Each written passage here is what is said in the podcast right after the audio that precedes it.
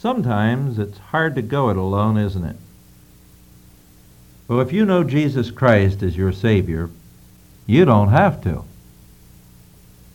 That is, you shouldn't have to. I realize that there are some situations, there are some circumstances in which it's very difficult to find help. But the Church of Jesus Christ, if it's a church that in even the smallest way approximates what Jesus Christ says it ought to be, is a place where that help is available. Of course, there's help from the Word of God for every Christian, and there's help from the power of the Spirit as He enables us to do what we obediently set out to do as we have read it in the Word of God. But I'm talking about another kind of help that God has provided for His people, and that is the mutual encouragement that comes from being a part of a fellowship of believers. You see, in the book of Hebrews, there were Christians, Hebrew Christians, who had come to know Jesus Christ, who were now beginning to suffer persecution. And under that persecution, the writer says that they hadn't yet shed blood for their faith, but there was perhaps ostracism and strong pressure placed upon them, brought to bear upon them to try to get them to leave their newfound faith. Under this, they were asking themselves some questions. They were questioning whether they had made a good decision in becoming Christians. And they were asking, should we perhaps go back to Judaism after all? There wasn't so much persecution to endure. Friends, relatives, people who used to frequent their shops now didn't come by quite so frequently. Indeed, if they did, what they had to say was not always very pleasant. After all, this decision we made to follow Jesus Christ has, has it really gotten us anything but trouble? That was the kind of question that was coming to their minds. And there are people today who have that same kind of question on their minds. They say, Well, I didn't even have to worry about many of the things that I'm concerned about now before I became a Christian because then they just weren't even matters of consequence to me. Now they see that they have to mind their P's and Q's. They have to do what the Word of God has to say. Life is much more stringent in many respects. And they think, is it worthwhile? Well, let me tell you, it is worthwhile.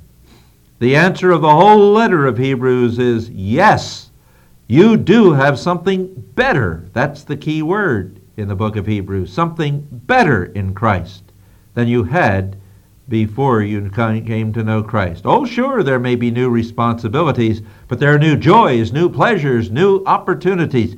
And there is, as he says in verse 20 of Hebrews 10, a new and living way. There's something new and it's alive. It's vital. It's real. This new and living way, which means direct access to God through the torn veil, the torn body of Jesus Christ, not only requires that we come to Him and find our answer from Him, but it also provides for something right here. Now, this passage is telling us that we must not drift away from our Christian faith. And one of the first signs that a person is drifting is his failure to come together with God's people, his failure to be a part of those people. And so we read here in verse 25 Do not forsake the assembling of yourselves together, as has become the habit of some.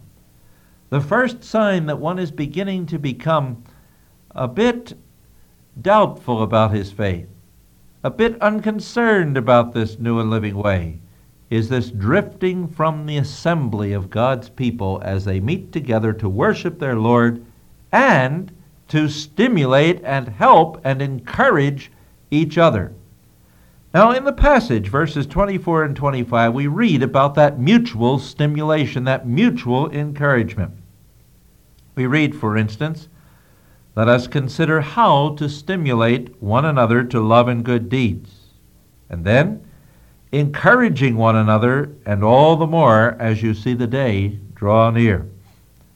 If you are not a part of a church in which that stimulation exists, then you need to get to work and become the stimulant for others.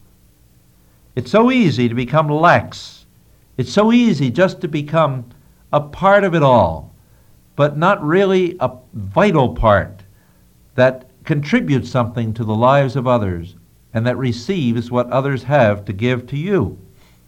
But this passage says that we are to stimulate one another. The word stimulate's an interesting word because in the, the original it has the idea of an irritant, something that does not allow things to go along just smoothly without some kind of difficulty. Whenever we stimulate another person to change, we are irritating the present status quo. Now, this certainly doesn't encourage Christians to become irritants in one sense of that word in their local churches. Doesn't mean they should be going around causing all kinds of difficulty and trouble. But what it does mean is that it should that every Christian should become a stimulant to others to keep them from going to sleep, to keep them from becoming uh, lax, to keep things from just rolling along smoothly in the same old groove. Always there ought to be stimulating talk, stimulating thoughts, stimulating living, stimulating ideas, stimulating change, stimulating confession of sin. This is how we ought to stimulate one another to love and to good deeds. The stimulation here, you see, has a purpose. It's not to stimulate others to anger or to irritate them until they are provoked, but it is to so irritate the present status quo that out of that irritation or stimulation comes more love, more good deeds, and encouragement. How we need that.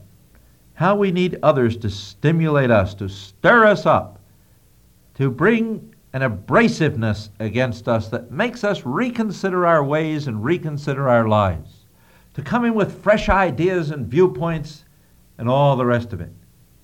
Now, if you're not there with God's people, it isn't going to happen to you. And if it's not happening when you are there, then you better be the one who starts to see that it happens. Let's make sure that in that Sunday school class, you are one who stimulates others that in conversation following the sermon as you leave the church, that you have some stimulating comment perhaps on the sermon that brings it down to the place where you and others live. This is the principle, a principal purpose for meeting together as God's people. And if it's not provided for, and if it isn't there, it must come about. Speak to your pastor about it if it's not in your church. Stimulate him to more love and good works, one of which is to make more provision and opportunity for stimulation to love and good works. In this day where we don't see one another from week to week except in pews, sitting side by side with one another, maybe time has to be provided for Christians just to fellowship and have this kind of stimulating contact with each other. Indeed, maybe you need to come to church a half hour earlier and separate the Sunday school and the church hour with a half hour of coffee and discussion together, in which there can be some real stimulation. I don't know whether that's the answer in your situation, but if it's not there and if the opportunity is not there, it must be made. Perhaps that's the very first stimulating thing that you can suggest in your church this week. Some way to bring about more opportunity for contact in which Christians may stimulate one another to love and good works. Lord, help us, for Christ's sake, to be stimulants to one another. Amen.